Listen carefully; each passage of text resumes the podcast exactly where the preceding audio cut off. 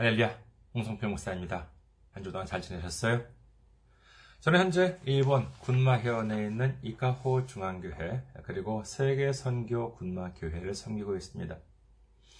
저희 교회 홈페이지 알려드리겠습니다. 먼저 어, 이카호 중앙교회는요. 이카호.기린.kr 이카호.기린.kr입니다. 그리고 어, 세계 선교 군마교회는 예, 군마현 이세사키시에 있습니다. 그래서 이세사키.기린.kr 이세사키.기린.kr입니다. 이곳으로 오시면 어, 저희 교회에 대한 안내 말씀 그리고 주일 설교 말씀을 들으실 수가 있습니다. 그리고 주일 설교 말씀은 동영상 사이트 유튜브를 통해서 여러분들께서 시청하실 수가 있으시고 그리고 팟캐스트와 팟빵을 통해서 여러분들께서 음성으로 들으실 수가 있습니다. 다음으로 어, 저희 교회 선교회 알려드리겠습니다. 저희 선교회는 기린 선교회입니다. 아, 기린 선교회 메일 아, 기린 선교회 인터넷 주소는요 기린.kr입니다. 기린.kr 또는 아, 기린미션.com으로 오셔도 저희 선교회 들어오실 수가 있습니다. 저희 선교회 여러분들의 많은 방문을 기다리고 있겠습니다. 그리고 메일 주소 알려드리겠습니다. 아, 저희 교회 메일 주소는요, 어, 기린 미션 골뱅이 gmail.com, 기린 미션 골뱅이 gmail.com 또는 기린 골뱅이 기린.kr, 기린 골뱅이 기린.kr 둘다 아, 저희 메일 주소입니다. 이곳으로 메일을 보내주시면은요, 어, 제가 언제든지 직접 받아볼 수가 있습니다. 다음으로 어, 지난주에 또 귀하게 선교 후원으로 섬겨주신 분들이 계십니다. 허영님, 김복수님, 나라티님, 신시옥님, 장희석님, 유대일님, 김경준님, 김유미님, 이호철님, 장성문님, 황석님, 주비전교회님, 이기정님, 어, 예수께 영광님, 예수께 영광님께서는 지난주에 두 번이나 선교해 주셨습니다. 감사합니다. 그리고 어, 주님 사랑합니다. 님께서 귀하게 선교 후원으로 선교해 주셨습니다. 아, 정말 여러 가지로 지출이 많을 그와 같은 12월 달임에도 불구하고 이렇게 선교해 주시니 얼마나 큰 힘이 되는지 모릅니다. 얼마나 감사한지 모릅니다. 예수님의 놀라운 축복과 넘치는 은혜가 함께 하시기를 주님의 이름으로 축원드립니다. 다음으로 어, 선교 후원으로 섬겨주실 분들을 위해 안내 말씀드립니다. 먼저 한국에 있는 은행입니다. KB 국민은행이에요. 어, 계좌번호는 079-21-0736-251입니다. KB 국민은행 계좌번호는 079-21-0736-251가 되겠습니다. 다음으로 어, 일본에 있는 은행으로 섬겨주실 분들을 위해 안내 말씀드립니다. 이는 일본에 있는 은행이에요. 군마은행이고요.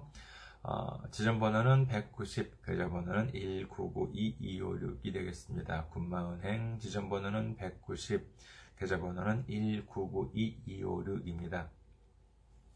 다음으로 일본 우체국 어, 은행입니다. 유초은행 알려드리겠습니다. 기호는요 10450, 번호는 356-44801, 전번은 0482 되겠습니다. 유초은행 10450, 번호는 356-44801, 전번은 048이 되겠습니다. 아, 저희 교회는 아직까지 재정적으로 미자립 상태에 있습니다. 그래서 여러분들의 기도와 선교 후원이 큰 힘이 되고 있습니다. 여러분들의 많은 기도, 많은 관심, 많은 참여, 많은 섬김 기다리겠, 습니다 오늘 함께 은혜 나누실 말씀 보시겠습니다. 함께 은혜 나누실 말씀 로마서 8장 19절에서 21절까지의 말씀입니다. 로마서 8장 19절에서 21절 봉독해 드리겠습니다. 피조물이 고대하는 바는 하나님의 아들들이 나타나는 것이니 피조물이 허무한데 굴복하는 것은 자기 뜻이 아니요 오직 굴복하게 하시는 이로 말미암음이라. 그 바라는 것은 피조물도 썩어짐의 종노릇한 데서 해방되어 하나님의 자녀들의 영광의 자유에 이르는 것이니라. 아멘. 할렐루야. 주님을 사랑하시면 아멘 하시기 바랍니다. 아멘. 오늘은 여러분과 함께 로마서 강의 66번째 시간으로서 우리를 보내시는 주님이라는 제목으로 은혜를 나누고자 합니다. 자, 오늘 말씀인데 여러분께서는 어떻게 이해가 되십니까? 다시 한번 읽어드릴게요. 로마서 8장 19절에서 21절입니다. 피조물이 고대하는 바는 하나님의 아들들이 나타나는 것이니 피조물이 허무한데 굴복하는 것은 자기 뜻이 아니요 오직 굴복하게 하시는 이로 말미암음이라. 그는 그 바라는 것은 피조물도 썩어짐의 종로로 탄 데서 해방되어 하나님의 자녀들의 영광의 자유에 이르는 것이니라. 이해를 돕기 위해서요. 어, 생명의 말씀사에서 나온 현대인의 성경을 한번 보시도록 하겠습니다. 현대인의 성경 로마서 8장 19절에서 21절. 자, 모든 피조물들은 하나님의 아들들이 나타나기를 애타게 기다리고 있습니다. 피조물이 헛된 것에 복종한 것은 스스로 할 것이 아니라 하나님께서 그렇게 하신 것입니다. 그래서 그것들도 썩어질 것의 종살이에서 벗어나 하나님의 아들들이 누리는 영광스런 자유를 누리게 하려는 것입니다.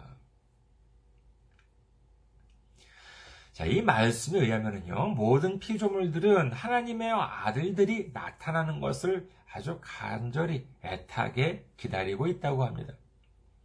이 피조물들이 헛된 것에 복종하고 있는데 이것은 스스로 그렇게 한 것이 아니라 하나님께서 헛된 것에 복종하도록 하셨대요. 그래서 피조물들도 썩어질 것, 그러니까 헛된 것에 대한 복종에서 벗어나서 하나님의 아들들이 누리는 자유를 누리기를 원한다라고 하는 것입니다. 제가 보통 말씀을 준비할 때 성경 주석을 한 두 종류를 참고를 하는데, 그래서 이 주석서를 찾아봤습니다. 어떻게 나와 있나 했더니만은요, 다음과 같이 나와 있었습니다. 그대로 읽어드릴게요. 그대로 읽어드릴게요. 자, 먼저 오늘 본문에 나오는 이 피조물에 대한 설명인데, 자, 이렇게 나와 있었습니다.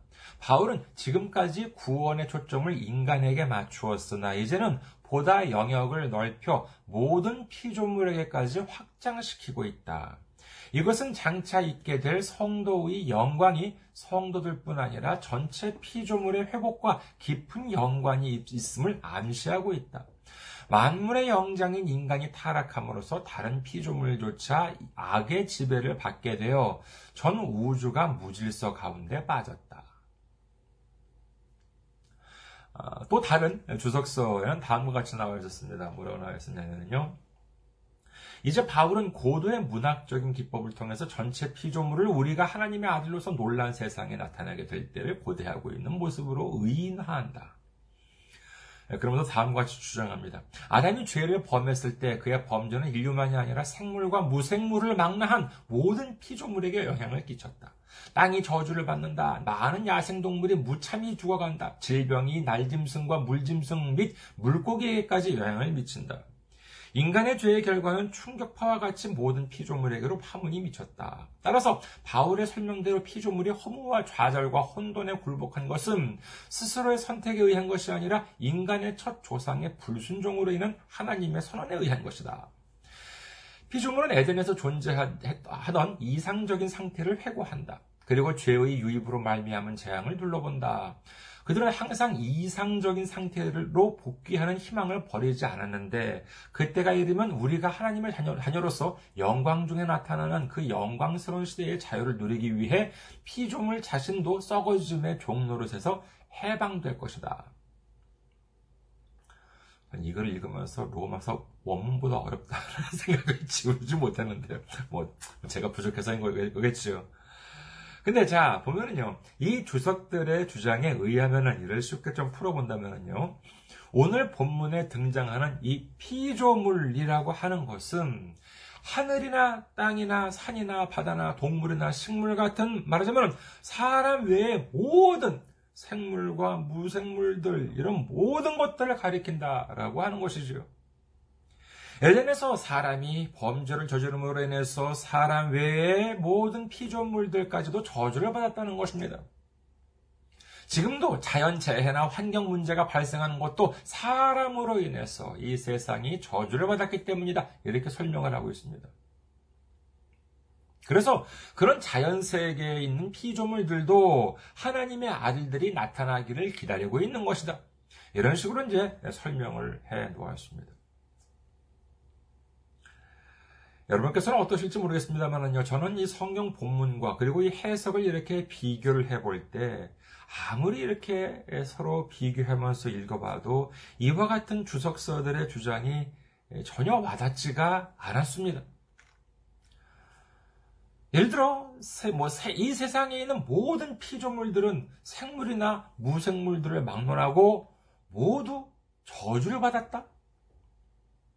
생각해 보십시오. 성경의 기록에 의하면요, 역대, 역, 사상으로 전무후무한 부귀 영화를 누린 왕이 누구였습니까? 그런 바로 이스라엘 3대 왕인 솔로몬입니다. 솔로몬 왕이 누렸던 풍요로움은 실로 대단했습니다. 열왕기상 10장 21절 솔로몬 왕이 마시는 그릇은 다 금이요 레바논 나무 궁의 그릇들도 다 정금이라 은 기물이 없으니 솔로몬의 시대에는 시대에 은을 귀히 여기지 아니하문이라고 되어 있습니다. 그중 하나의 예로 솔로몬이 마시는 그릇은 다 순금으로 만들어져 있었고 이는 솔로몬만이 아니라 당시에는 은을 귀하게 여기지 않을 만큼 풍요로웠다고 성경은 기록합니다. 그리고 또 성경 기록합니다. 열왕기상 10장 23절 솔로몬 왕의 재산과 지혜가 세상의 그 어느 왕보다 큰지라. 요즘 뭐 대통령이나 아, 총리보다도 더 많은 돈을 가진 사람들은 뭐 많이 있을 수 있겠습니다만 당시에는 왕보다 더 많은 부귀를 가질 수 있는 사람은 없었습니다. 그런데 솔로몬 왕은요, 당시 전 세계에서 가장 재산이 많고 지혜도 많았다고 합니다. 이는 무엇을 말합니까? 이는 전 세계에서 가장 큰 부귀 영화를 누렸다라고 하는 말씀인 것이지. 하지만 예수님은 다음과 같이 말씀하십니다. 하십니다. 누가복음 12장 27절. 백합화를 생각하여 보라. 실, 실도 만들지 않고 짜지도 아니하느니라. 그러나 내가 너희에게 말하노니 솔로몬의 모든 영광으로도 입은 것이 이 꽃 하나만큼 훌륭하지 못하였느니라. 한낱 백합화 한 송이가 아, 입은 영광이 이 솔로몬이 누린 모든 영광보다도 못하다고 하는데 아, 이 뭔 영광보다도 더하다고 하는데 것이죠. 이 한 소이가 입은 영광이 솔로몬이 누린 모든 영광보다 도 더하다라고 하는 것인데 그렇다면 그와 같은 백합화도 저주를 받았다라고 할 수 있겠습니까? 아니면 모든 피조물들 중에서 백합화는 유일하게 저주를 받지 않은 피조물이라는 뜻이에요. 그리고 그보다 앞서 앞에 보면은 예수님께서는 다음과 같이 말씀하십니다. 누가복음 12장 24절 까마귀를 생각해보라 생각하라 심지도 아니하고 거두지도 아니하며 골방도 없고 창고도 없으되 하나님이 기르시나니 너희는 새보다 얼마나 더 귀하냐. 하나님께서는 까마귀마저도 기르신다고 하는데 이 세상의 모든 피조물들이 저주를 받았다고 한다면은 까마귀나 다른 새들도 역시 저주를 받았다라고 하는 뜻인데 그 저주를 받은 까마귀도 하나님께서 기르신다. 이렇게 생각해야 하는 것인가요? 그리고 이와 같은, 이와 같은 성경 주석의 설명이 옳다고 한다면은, 아니, 왜 갑자기 뜬금없이 사도 바울이 이 사람 외의 피조물에 대한 언급을 하는지, 생물이나 무생물의 하나님의 아들들이 나타나는 것을 기다린다고 하는 말을 왜 갑자기 하는지를, 갑자기 언급하는지를 설명하기가 대단히 어려워집니다. 그래서 뭐 인터넷 통해서 뭐 다른 목사님들께서 적어 놓으신 글들을 봤는데 역시 하나같이 그 성경 주석과 같은 내용이었어요. 역시 생물과 무생물들, 뭐 이제 자연 재해, 막 이제 이런 것이 있었습니다. 그럼에도 불구하고 저는 이 점에 대해서 적잖은 의문을 갖습니다. 성경은 누구를 위한 책입니까? 다시 말해서 누구더러 읽으라고 적힌 말씀입니까? 이는 바로 우리 읽으라고 적힌 글이지요. 그리고 우리를 위해 기록된 하나님의 말씀이다라고 하는 사실을 믿으시기를 주님의 이름으로 축원합니다. 물론 사람 외에 다른 피조물에 대한 글이 있기는 합니다. 출애굽기 34장 26절 후반부 보시겠습니다. 출애굽기 34장 26절 후반부. 너는 염소 새끼를 그 어미의 저주로 삼지 말지니라. 하나님께서는요, 요리를 위해 염소 새끼 고기를 삶을 때 그 어미의 저주로 삼지 말라라고 말씀하십니다. 그 이유는 첫째로 이와 같은 문화는 이스라엘 백성들이 들어가기 전에 그때까지 가나안 땅에 있었던 이방인들에게 있었던 문화라고 합니다. 그러니까 그 새끼 염소를 삶을 때그 어미의 저주로 삶으면 맛이 더 좋아진다라고 하는 그들의 주술적인 미신적인 그와 같은 문화가 있었다고 하는데 하나님께서는 그와 같은 이방인들의 문화를 따르지 말아라라고 하셨던 것이 이를 금하셨던 첫 번째 이유라고 합니다. 그리고 둘째 이유라고 한다면 이는 우리 사람들을 위한 말씀이다라고 하겠지요. 본래 어미의 저지라고 하는 것은 무엇입니까? 어미의 저지라고 하는 것은 자기 새끼를 기르기 위한 말하자면 생명을 지키고 성장시키기 위한 것임에도 불구하고 그 어미의 젖을 오히려 새끼 염소를 죽이고 먹기 위해서 사용한다라고 하는 것은 이는 너무나도 잔인한 행위라고 할 수 있겠습니다. 그러면 누구한테 잔인한 행위겠습니까? 뭐 제가 뭐 염소를 너무 과소평가한다라고 하는 말씀을 들을지는 모르겠습니다만 솔직히 어미 염소나 새끼 염소가 누구 저주로 무엇을 삼는지를 어떻게 알겠습니까? 어미 염소가 자기 저주로 저주로 자기 새끼를 삼는다라고 하는 것을 알겠습니까? 만에 하나 안다고 해서 그러면 사람들한테 항의하겠습니까? 이 말씀은 염소를 위한 것이 아니라 전적으로 사람을 위한 말씀, 하나님의 백성을 위한 말씀이라고 하겠습니다. 가나안 땅에 들어가기 전에 하나님께서는 반복해서 그들의 문화를 따르지 말라라고 말씀하셨습니다. 그리고 하나님께서 만들어 놓으신 생명에 대해서 아끼는 마음을 갖도록 함으로써 나아가 하나님을 사랑하고 이웃을 사랑하는 마음을 간직할 것을 원하셨기 때문에 이와 같은 말씀을 하셨던 것이지요. 말하자면 이는 염소를 위한 말씀이 아니라 우리를 위한 말씀이다. 라고 하는 것은 너무 명백한 사실입니다. 그런데 오늘 본문과 같이, 본문을 그와 같이, 그러니까 본문에 나오는 피조물을 우리 인간 외의 모든 사물이다. 라고 해석하게 된다면 이런 앞뒤가 말이 안 맞게 돼요. 자, 그렇다면 여기에 등장하는 이 피조물이라고 하는 말씀은 우리가 어떻게 이해를 해야 할까요? 이는 바로 19절과 21절에 나오는 하나님의 아들들, 하나님의 자녀들과 대조되는 의미, 즉, 아직 하나님을 믿지 않는 사람들이라고 이해를 해야 할 것입니다. 그러면 본문이 어떻게 해석이 될까요?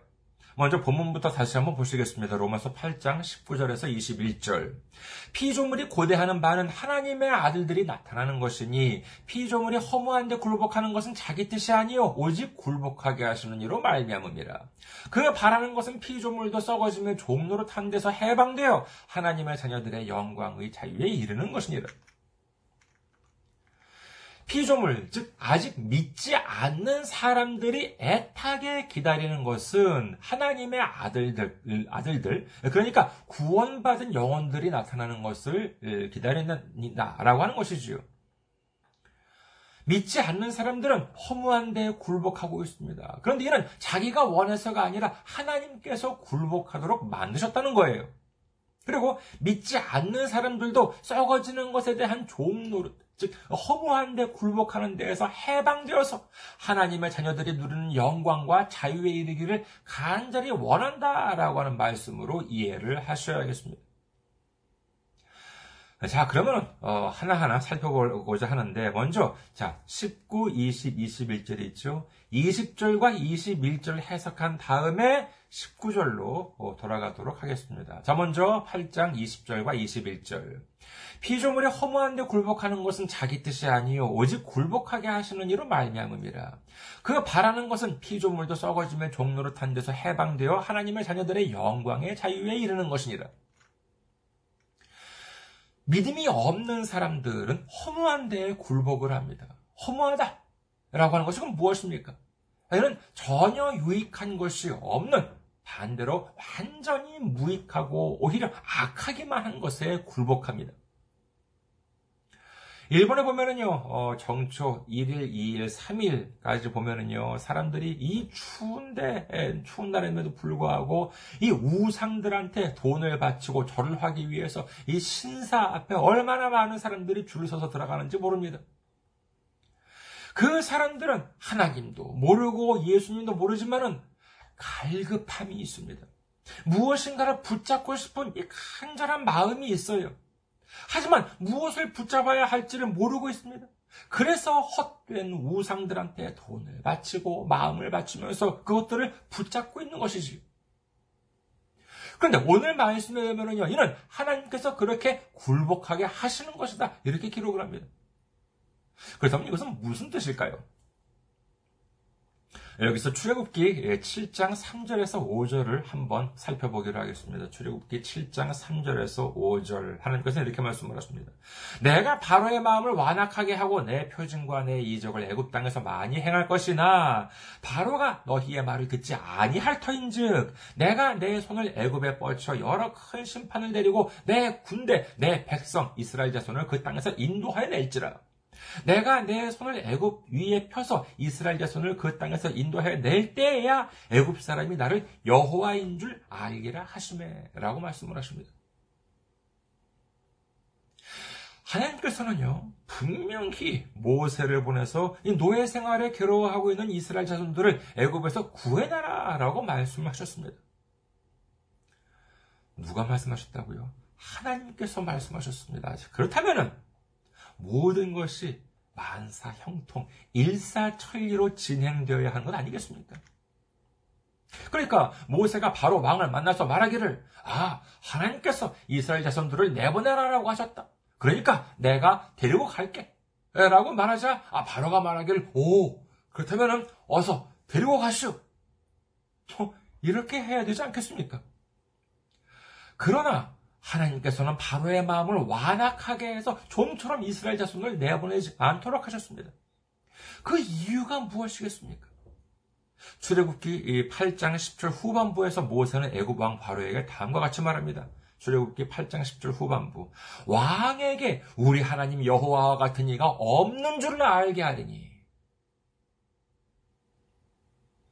만약에요 만약에 모세가 애굽 왕 바로에게 가서 말하기를 하나님 이스라엘 자손을 내보내 하나님이 이스라엘 자손을 내보내라라고 하셨으니까 당장 내보내시오라고 했을 때 즉시 바로 왕이 이를 승낙했다면은 사람들은 어떻게 생각하겠습니까? 그렇게 되었다면 사람들은 하나님을 주목하는 것이 아니라 애굽 왕 바로를 주목했을 것입니다.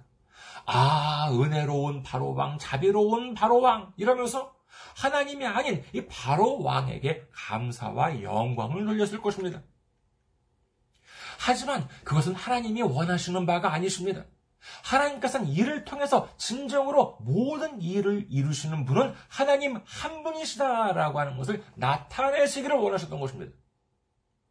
이 때문에 하나님께서는 바로 왕을 완악하게 해서 하나님이 여러 가지 재앙을 내리심에도 불구하고 끝까지 이스라엘 백성을 안 내보내려고 했습니다. 이제 마지막에 가니까는요, 바로의 신하들이 뭐라고 합니까? 출애굽기 10장, 10장 7절, 출애굽기 10장 7절, 바로의 신하들이 그에게 말하되 어느 때까지 이 사람이 우리의 함정이 되리까? 그 사람들을 보내어 그들의 하나님 여호와를 섬기게 하소서. 왕은 아직도 애굽이 망한 줄을 알지 못하시나이까 하고 라고 되어 있습니다. 이제 애굽의 신하들까지 난리예요. 계속되는 재앙으로 이제 애굽은 망했습니다. 어서 저들 이스라엘 자손들을 내보내셔야 합니다. 이렇게 막 아우성을 칩니다. 그리고 마침내 마지막 재앙, 애굽에서 사는 각 집안의 장자가 죽는 이 열 번째 재앙을 당하고서야 이 애굽 왕은 이스라엘 자손들을 내보내게 됩니다. 이 일이 이 지경까지 이르게 되자 그 누구도 바로 왕에게 감사하는 사람들이 없어요. 이스라엘 자손만이 아니라 애굽 사람들이 보기에도 무슨 바로의 자비로 내보낸 것이 아닌 하나님의 놀라운 역사로 인해서 어쩔 수 없이 마지못해 내보냈다라고 하는 사실이 너무나도 명백하게 드러났기 때문인 것입니다. 오로지 말씀하신 대로 이루시는 분, 영광을 받으실 분은 하나님 한 분이시다라고 하는 사실을 믿으시기를 주님의 이름으로 축원합니다. 저도 역시 마찬가지입니다. 6년 전에요. 여기 일본 군마에 와가지고 어, 교회 상황을 보니까는요. 이카호 중앙교회 상황을 보니까는요. 어, 이건 뭐 안 되겠더라고요. 정말 어, 안 되겠어요. 여러 가지 봐가지고 안 되겠어요. 그래서 저도 아, 이 이, 이 교회만 가지고는 먹고 살 수가 없겠다 아, 싶어가지고요. 여러 가지 다른 일을 좀 해보려고 했습니다. 그때까지 성도님이 어보니까는 두 명 계시더라고요. 근데 또 그 중에 도중에 좀 있으니까 또 그 중에 또 한 분은 또 안 나오세요. 뭐, 안 되겠더라고요. 그래가지고 어, 이게 참 그 다른 일들을 이제 여러 가지 해봐야 되겠다 이런 생각이 이제 그때 들었습니다. 그런데요, 생각해 보세요. 만약에 제가 교회만이 아니라 다른 일을 해가면서 생활을 유지할 수 있었다라고 하면 이는 누구 노력이 되겠습니까? 그렇죠. 제가 열심히 일해서 정말 평일에는 직장에 다니고 주일에는 예배를 인도하고 정말 실제로 그랬습니다. 그때는요. 뭐 이렇게 주 7일, 1년 365일을 열심히 세상 일도 하고 주님 일도 하고 그랬더니 생활이 좀 유지가 되더라. 라고 한다면요. 이로 인해서 칭찬을 받는 건 누구겠습니까? 그것은 바로 저 자신이 되고 마는 것입니다. 하나님의 힘이 아니라 내 힘과 내 노력이 드러나게 되는 것이지요. 하지만 그것은 하나님께서 원하시는 것이 아니었습니다. 그 증거로 제가 그동안 해왔던 세상적인 다른 모든 일들이 야 정말 기가 막히게 다 하나하나가 다 막히게 돼요. 제가 무슨 실수를 한 것도 아닙니다. 제가 무슨 뭐, 뭐 여러 가지 잘못을 저주는 것도 아닌데 하나하나가 다 막힙니다. 그 결과 어떻게 되냐 하면은요, 오로지 하나님 일만 할 수밖에 없게 되고, 밤이나 낮이나 하나님만 바라볼 수밖에 없게 된 것입니다. 솔직히 저는요, 못 버틸 줄 알았습니다. 아, 이제, 뭐, 교회도 텅텅 비고, 어, 다른 일도 할 수 없게 되고, 아니, 뭐, 뭐, 버틸 재간이 있어야죠. 그래서, 그래, 뭐, 몇 개월만 하다가, 아, 안 되면은, 한국으로 돌아가자. 뭐, 한국에 돌아가게 되면, 뭐 비자 걱정도 없고, 뭐 어떻게 뭐, 위에 풀지 못하겠나? 라고 하는 생각. 그렇게 다짐했던 것이 한두 번이 아니었습니다. 2019년 초였었어요. 이맘때쯤. 아, 그러니까 3년 전쯤이죠. 어, 정말 2022년이니까 21, 20, 19, 그러니까 3년 전, 2019년 어, 이맘때쯤 1월, 2월 달 참 힘들었습니다. 그러나 그때부터 하나님이 역사하셨어요. 이 한국과 일본을 비롯해서 많은 분들께서 이 기도와 섬김의 손길로 이렇게까지, 이렇게 지금까지 올 수가 있었습니다. 아직도 갈 길이 많이 남아 있습니다만은요, 일이 이렇게 되니까는 이제 뭐 의심의 여지가 없습니다. 내가 지금 하고 있는 이 일들은 내 힘과 노력이 아니라 하나님께서 함께 해주시는 일이라고, 하나님께서 직접 하시는 일이라고 인정하지 않을 수 없게 되었던 것이지. 오로지 모든 것을 이루시는 분, 영광을 받으실 분은 하나님 한 분이시다라고 하는 사실을 믿으시기를 주님의 이름으로 축원합니다. 예수님께서 부활하시고 하늘에 오르시기 전에 제자들에게 말씀을 하십니다. 마가복음 16장 15절. 또 이르시되 너희는 온 천하에 다니며 만민에게 복음을 전파하라. 지금도 많은 사람들은 하나님을 모르고 예수님을 멀리하고 오로지 우상들을 섬기고 있습니다. 그런데 우리가 하나님을 전하고 예수님을 전해도 좀처럼 복음을 받아들이질 않아요. 어디 그뿐인가요? 때로는 얼마나 심한 말을 하는지 모릅니다. 저도 메일을 보내면은요, 참, 심한 말을 듣는 경우가 종종 있습니다. 저는 그분이 누구인지를 알아요. 무슨 마구잡이로 자동으로 뭐 메일을 뭐 보내는 것이 아니라 인터넷 홈페이지에 공개된 것을 나와 있는 자료들을 바탕으로 하기 때문에 그 인터넷 홈페이지에 나와 있는 분들 보면 이름도 나와 있고요. 그리고 뭐 직업이 무엇인지도 알 수 있지요.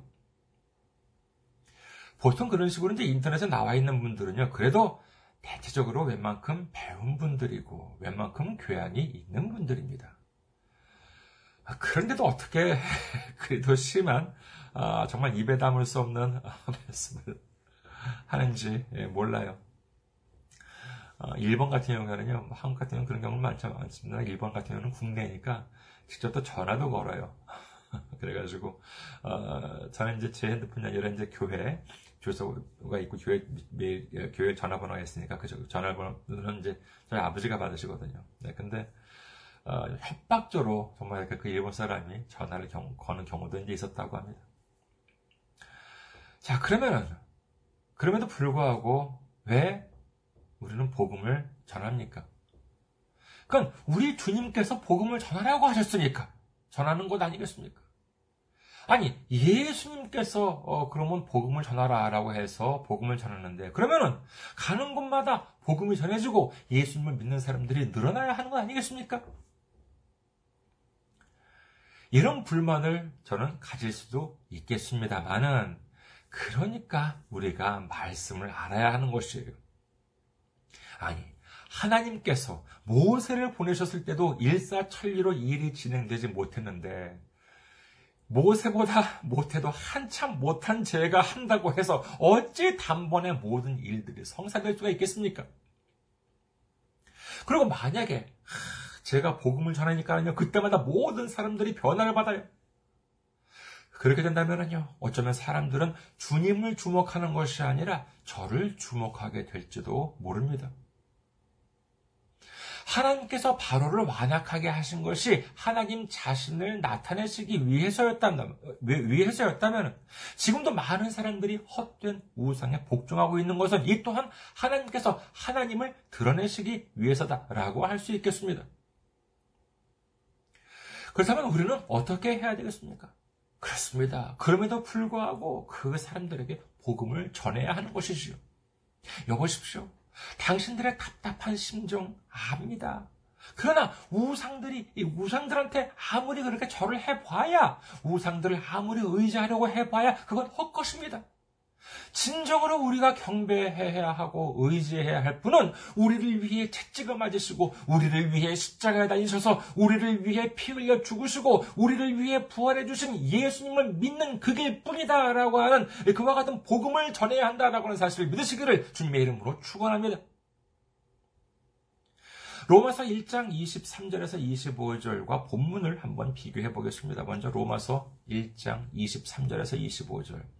썩어지지 아니하는 하나님의 영광을 썩어질 사람과 새와 짐승과 기어다니는 동물 모양의 우상으로 바꾸었느니라. 그러므로 하나님께서 그들을 마음의 정욕대로 더러움에 내버려 두사 그들의 몸을 서로 욕되게 하게 하셨으니 이는 그들이 하나님의 진리를 거짓 것으로 받고 피조물을 조물주보다 더 경배하고 숨김이라. 주는 곧 영원히 찬송하기시로다. 아멘.